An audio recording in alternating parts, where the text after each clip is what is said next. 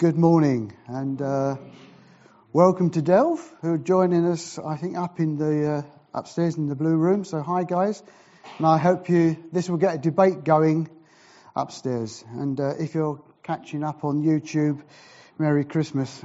So, um, so, so who were the Magi? Uh, on the face of it, an academic question. So, what we need this morning is a professional academic.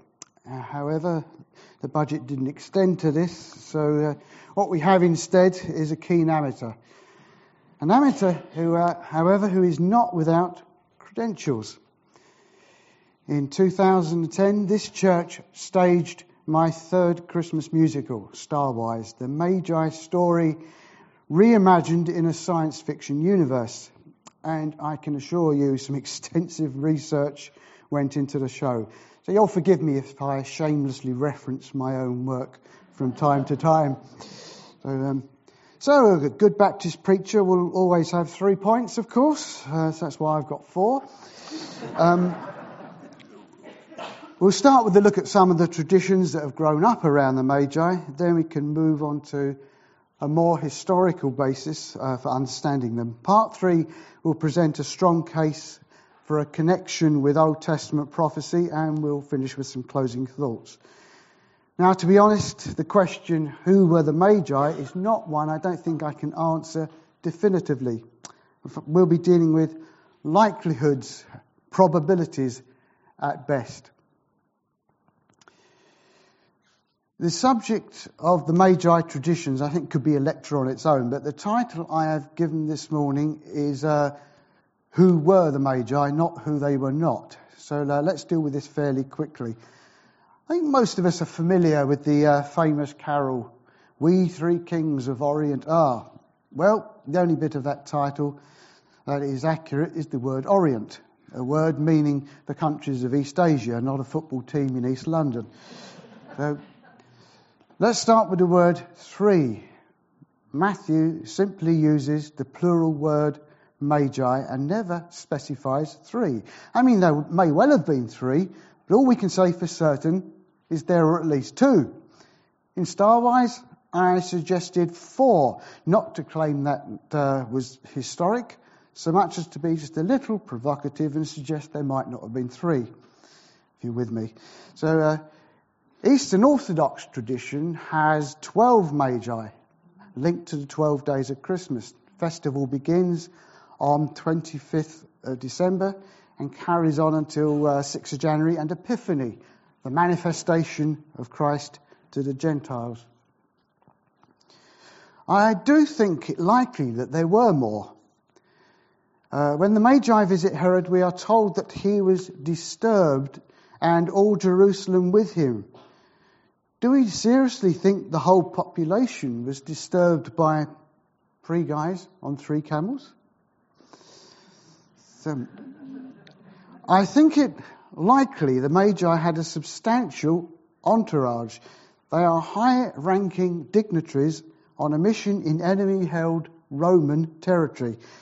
It's probable they had armed escort, livestock handlers, caterers, valets, servants, I think this painting is a, a, worthy attempt to be more historical and probably a lot nearer the truth. So, the idea of three magi is thought to have derived from the gifts gold, frankincense, and myrrh. If, as an artist, you want to depict the three gifts being presented, it's quite logical to have three characters doing it. The idea that the Magi were kings emerged in the third century, uh, third century AD the concept probably develops because of two prophetic psalms which describe foreign kings presenting gifts to the Messiah. However, Bible scholars are pretty well agreed that these prophecies refer to the end times, not the incarnation of Christ, the first coming. Having said that, there was one notable, notable exception when a Magus may well have become a Persian king, as we shall see later that's your teaser. Okay. Now, obviously, the Magi had names, but Matthew neglects to tell us them. Perhaps Luke would have included a bit more detail. In Western tradition, we know them, of course, as Melchior, Caspar, and Balthazar. These names apparently derive from a, originally from a Greek manuscript composed in Alexandria around 500 AD. Other traditions have a whole range of suggestions and variations, but let's be aware that none of these names are mentioned in Scripture. Now, another little legend we need to deal with is this one. Uh, many of us will have, have one of these in our home over Christmas, but the idea that the shepherds and wise men turned up on the same holy night simply is not biblical. In Matthew's account, we're told firstly that Herod determined from the Magi what time the star had appeared. Later, he orders the dreadful massacre of the innocents, sadly, putting to death all the male children who were in Bethlehem and in all its districts from two years old and under, according to the time which he had determined from the wise men. So, if like our famous Herod in Star the king rounded up just to make sure, we're looking for the Magi visit to occur probably one or two years after the birth. So, with the myths sort of debunked, let's move on to the historical Magi. Let's begin with the name. Magi is a Latin version of the Greek Magi, and that's what you'd find in the original New Testament manuscripts. Uh, that in turn is a transliteration of an original Persian word meaning powerful. Now, here's a little game we did with the Tuesday Club kids. I'm hoping Mike might help me here. What letter in the English alphabet can we add to the end of the word magi to create a well known English word? And the answer is, of course, C for magic, from which we also get these words. Now, it's important to understand that sometimes a proper noun can enter the common language.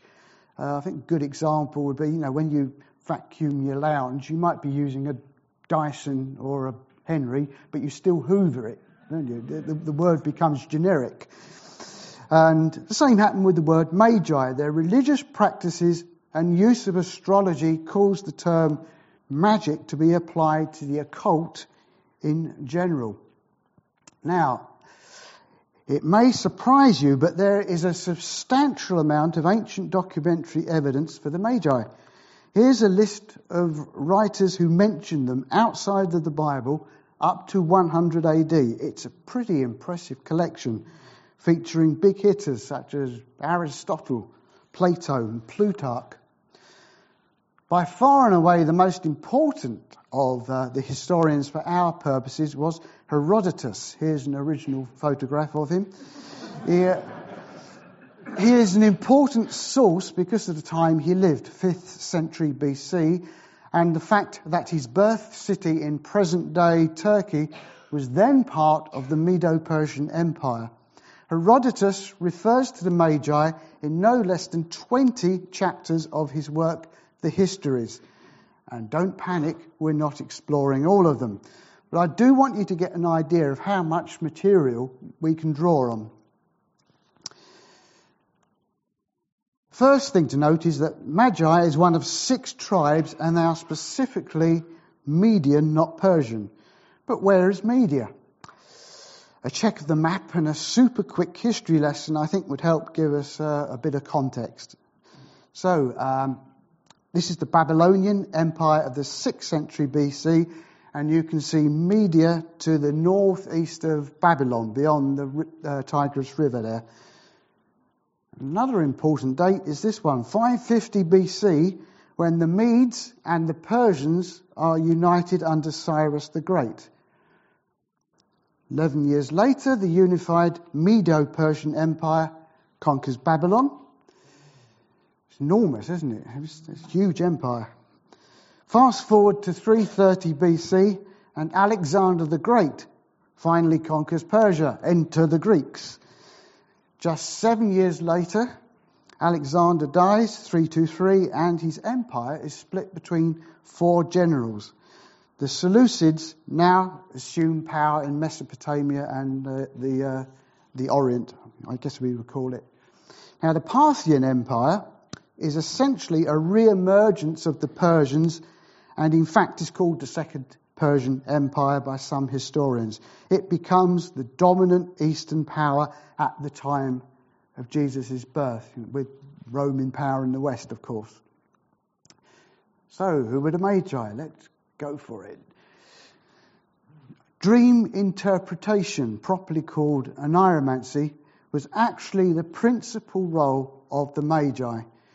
We see several important instances cropping up in the histories. Uh, I'm just going to pick one example here. King Xerxes sees an unusual phenomenon, possibly an eclipse, and uh, Herodotus tells us when Xerxes saw and took note of that, he was concerned and asked the Magi what the vision might signify. Based on their interpretation, King Xerxes makes a strategic military decision. We can clearly see the Magi operating at the highest level of government. The Magi, though not kings, were very much kingmakers. A significant, a significant text from the historian Strabo in describing Parthian culture notes that the council of the Parthians is composed of two classes one of relatives of the royal family, and another of wise men and magi, by both of which kings are chosen. Magi uh, were not beyond making a bid for them, uh, power for themselves. I promised you that teaser, didn't I? So the Magi organized Persian society after the fall of Babylon. However, their power was, was actually curtailed by Cyrus the Great and his successor Cambyses II. In 522 BC, the Magi revolted against Cambyses and set up a rival claimant to the throne, one of their own, a Median magus named Gaumata, who took the name of King Smerdis. Now, he reigned for seven months before the revolt was put down by Darius I. Well, at least that was longer than Liz Truss managed. So, the full story is uh, very colourful, and historians debate how legendary some of the details are, but it is accepted that the coup happened, and we can certainly know what happened afterwards. The Magi were very nearly wiped out. The Persians, they thought of as their allies, ran through the streets, decapitating every magus they could find, and they didn't stop there. For years to follow, they made the slaughter of the Magi an annual holiday. No wonder Herodotus reports, while the festival lasts, no magus may go outdoors, but during this day, the Magi remain in their houses. Well, you would, wouldn't you?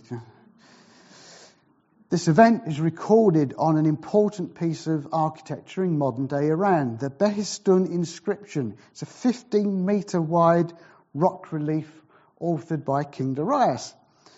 Now, if you look at um, this close up, you can see Darius holding a bow as a sign of his kingship, with his uh, left foot on a figure believed to be the Magus Gaumata. It reminded me of Psalm 110. The Lord says to my Lord, Sit at my right hand until I make your enemies a footstool for your feet. There's the imagery of the times. But I trust you're getting a sense of the political clout of the Magi. They have enough influence to put an impostor on the throne. No wonder even Plato, in his no lesser tome than the Republic, refers to them as these dread magi and kingmakers. Of course, the Magi were also known as famous astrologers. And it's critical to understand that in these times the disciplines of astronomy and astrology were combined. After the Enlightenment, science and philosophy very much parted company, whereas ancient wisdom attempted to fuse the two together. Wise men of the biblical period were interested in both how the cosmos worked and what it meant. Now, the tradition of astronomy in the region was already well established. The uh, Venus tablet of Ammisaduqa which uh, can be seen in the British Museum, could actually be as old as 900 BC, and it tracks the movements of the planet Venus with impressive accuracy. But what of the uh, Magi? Another Greek historian, Appian, is discussing students of sciences from various countries, and he notes that as to those of India, Alexander interrogated the Brahmins, who seemed to be astronomers and learned men of that country, like the Magi among the Persians. So it's significant, I think. When Appian is looking for a comparison, he goes straight to the Magi. Okay, another key role for the Magi was the priesthood. It's fascinating to read that King Cyrus, quoted by Xenophon, says, Set apart for the gods whatever the Magi direct, as they interpret the will of the gods. The histories relate that the Magi sought omens by sacrificing white horses, made offerings and cast spells upon the wind. And this is a good one. Noted, no sacrifice can be offered without a magus. In a society where state and religion are most definitely not separate, we can get an idea of the power and the influence of the Magi. Uh, we also need to understand that the Magi priesthood was an hereditary position. As the Jewish priests had to be from the tribe of Levi, so Persian priests had to be from the sacred caste of the Magi. But which religion did the Magi follow? Plato refers to the Magian law of Zoroaster. And interestingly, there is a high degree of synergy between Zoroastrianism and Judaism. Zoroastrians are monotheistic. They have one God, Ahura Mazda. They believe in a transcendent God, not part of nature. Like the Jewish God, the I am, who exists outside of space and time, they refer to the uncreated creator, which I love. And uh, throughout Starwise, this is how our Magi refer to their God. They have a doctrine of good and evil, a high moral code, and they even have a messianic figure, the Saoshyant, who will bring about a final restoration of the world in which the dead will be revived. What they don't have is a suffering servant, a Lamb of God who takes away the sin of the world. Amen. Returning briefly to that uh, Behistun relief, we notice that the primary symbol of Zoroastrianism, the Faravahar or guardian spirit, floats above the scene, giving blessing to the king. Under Darius' rule, Zoroastrianism became the state religion. Perhaps less well known is the fact that the Magi also practiced medicine of sorts. Uh, the famous Roman author Pliny the Elder records in detail all sorts of weird herbal remedies and potions that you're very unlikely to find in your local pharmacy. These were often accompanied by incantations and spells that wouldn't have been out of place in a Harry Potter movie. So, um, put all this together, and you can see that the Magi had multiple important functions Herodotus talked about those of the Magi who interpreted dreams, which infers that there were those of the Magi who didn't interpret dreams. I think it is not unreasonable to postulate that the Magi specialized in different disciplines, an idea that found its way into Starwise. Now, various versions of the Bible translate Magi as wise men, astrologers, sorcerers, all of which are correct to a point, but limited.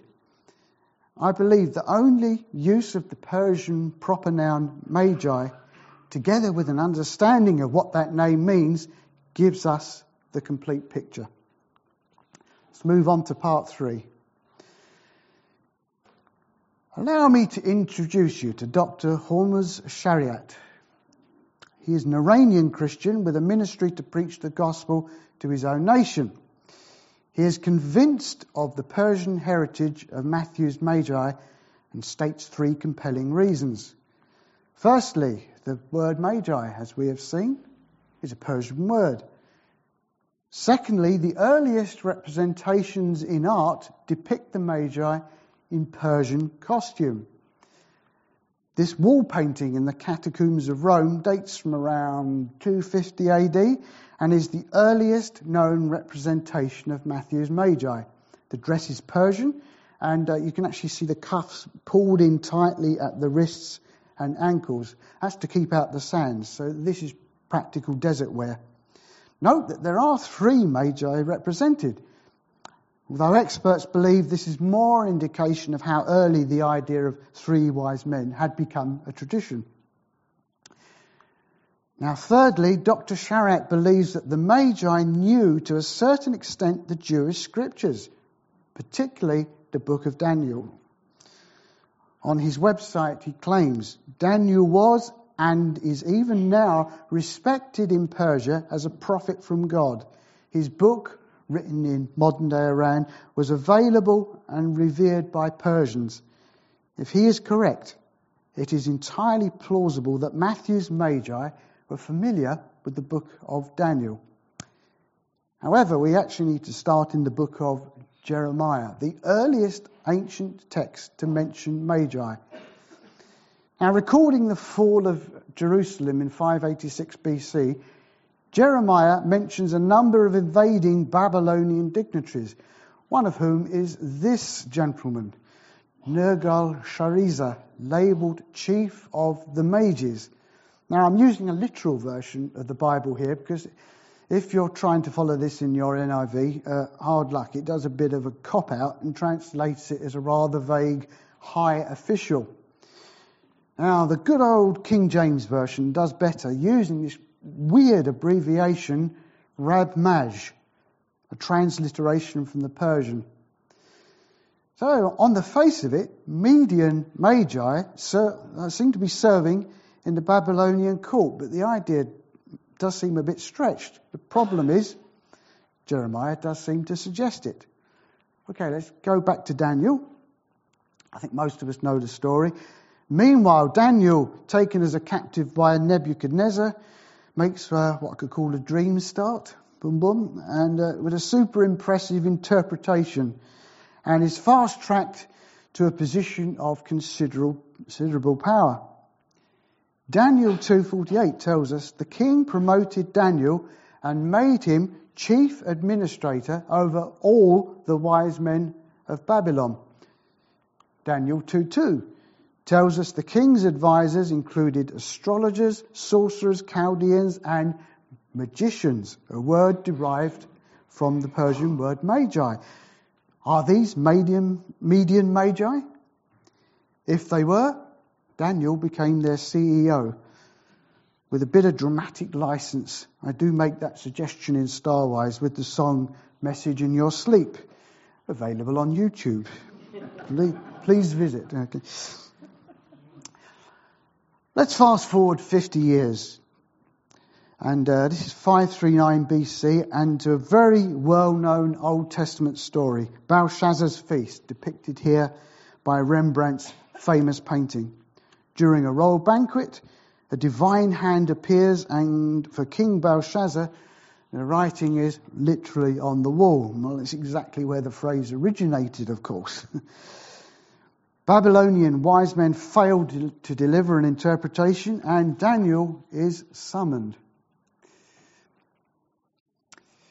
He tells Belshazzar that his kingdom has been divided and given to the Medes, remember the Magi and Median, and Persians. Not only does Belshazzar's reign end, but the Neo Babylonian Empire ends with it.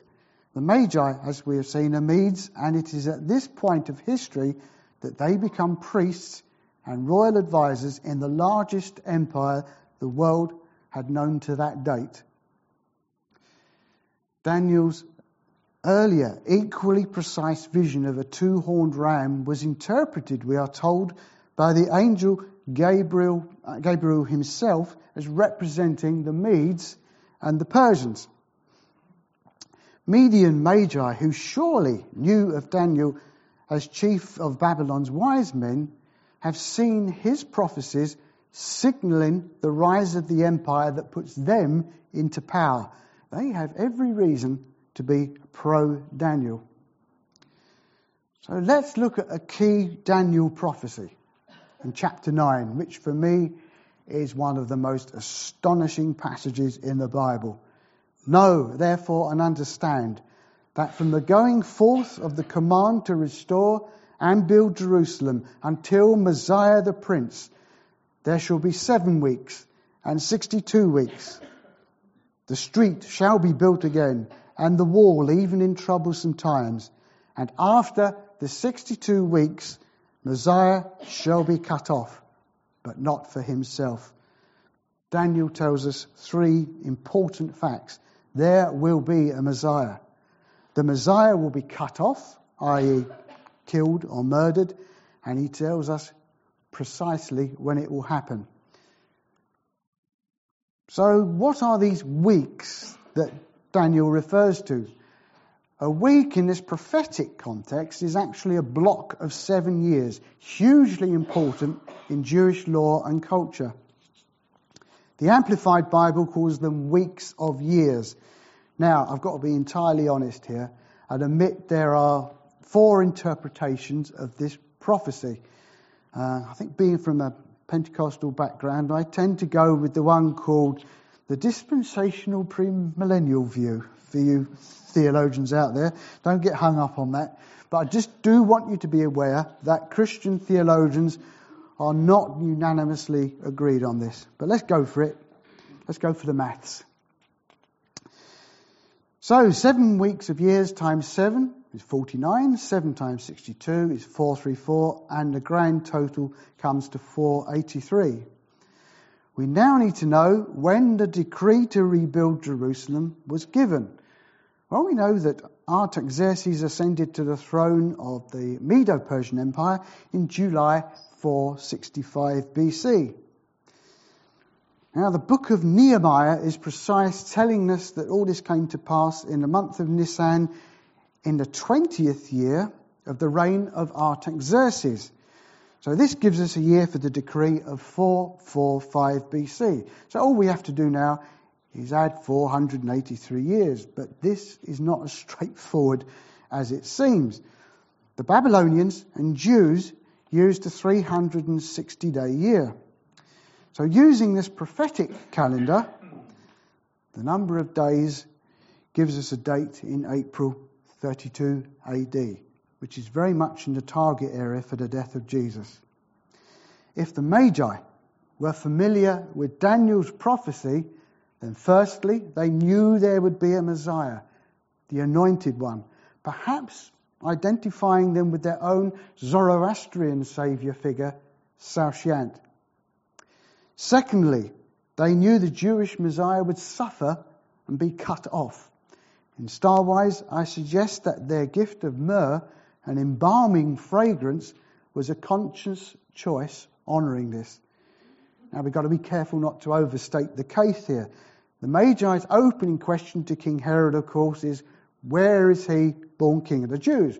Well, if they'd known their Jewish prophecy back to front, they wouldn't have needed to ask. Thirdly, these Magi would also have known with a great degree of precision when the Jewish Messiah would be killed, around 32. What they didn't know was when he would be born. I think we really have to ask why a group of Zoroastrian Parthian priests are searching for a particular Jewish king at this particular point in history. Dr. Shariat suggests, and I think it is entirely plausible, that during the last quarter of the first century, there was a generation of pro Jewish Parthian magi that knew and preserved Daniel's prophecy and were looking for a sign. And his theory would also explain why the Magi Odyssey is so much more than a diplomatic mission acknowledging a foreign monarch. They have seen his star at its rising and have come to worship him. Not just acknowledge, they are worshipping, as Katie pointed out so well earlier. Okay, who's singing it? Okay. Right. There's one aspect of the Magi we have only touched on thus far, and that is the fact they employed a whole range of occult practices. Jewish law makes it quite clear that such practices are an abomination and indeed punishable by death. Deuteronomy says, Let no one be found among you who practices divination or sorcery, interprets omens, engages in witchcraft, or casts spells, or who is a medium or spiritist, or who consults the dead. What Gary might like to call the dark side. And in case you think it is only Judaism that found the Magi repugnant, the oldest surviving Greek reference to them is from Heraclitus in the 6th century BC, who curses the Magi for their impious rites and rituals. For our old Roman friend, uh, friend Pliny, their magic was a monstrous craft. Even pagan, polytheistic cultures find Magi practices detestable. And yet it seems we find these characters drawn inexorably to worship at the feet of Jesus. The Bible could even suggest that God spoke to them through astrological revelation. I believe the inclusion of the Magi in Matthew's account is telling us that the gift of Emmanuel, God with us, is not only fully inclusive of the Gentiles, but that it is also an act of divine grace. It tells us that whatever darkness we may be in or experiencing, there is nothing that is outside the scope of the grace of God. As the Apostle Paul tells us, where sin increased, grace increased all the more. I think God might be responding to the authenticity of the Magi. Consider this. These powerful men whose interpretations had influenced the decisions of kings arrive in a small Judean sheep farming community in the home of a common building contractor and his teenage wife and worship at the feet of a young child with no earthly nobility. That shows extraordinary humility. Perhaps they knew the Jewish proverb, surely he scorns the scornful, but gives grace to the humble. Katie and the band would like to get themselves ready. Thanks, guys. Towards the end of Starwise, our heroes, the Magi, have finally found the infant Messiah and are discussing the event with the captain of their starship. Sagan observes, For years I have been searching for the truth. Today I discovered that the truth has been searching for me. Caspar continues, We were drawn here, Captain, as surely as if your ship were held in a powerful tractor beam. There may be people here this morning or watching online who find themselves asking honest questions as we head towards Advent. Is the Christmas babe everything the Bible claims he is? Is Jesus Christ the way, the truth, and the life? If you find yourself searching for the truth, just pause to consider this. Maybe the truth is searching for you. I'd like to finish with a prayer, which is actually two verses from a traditional Christmas carol. You may like to follow on screen. Just listen, or maybe even close your eyes, whatever you're comfortable with. Let us pray. As with gladness men of old did the guiding star behold, as with joy they hailed its light, leaning onward, beaming bright, so, most gracious Lord, may we evermore be led by Thee. As with joyful steps they sped, Saviour, to Thy lowly bed, there to bend the knee before Thee, whom heaven and earth adore, so may we, with willing feet, ever seek thy mercy seat. Amen.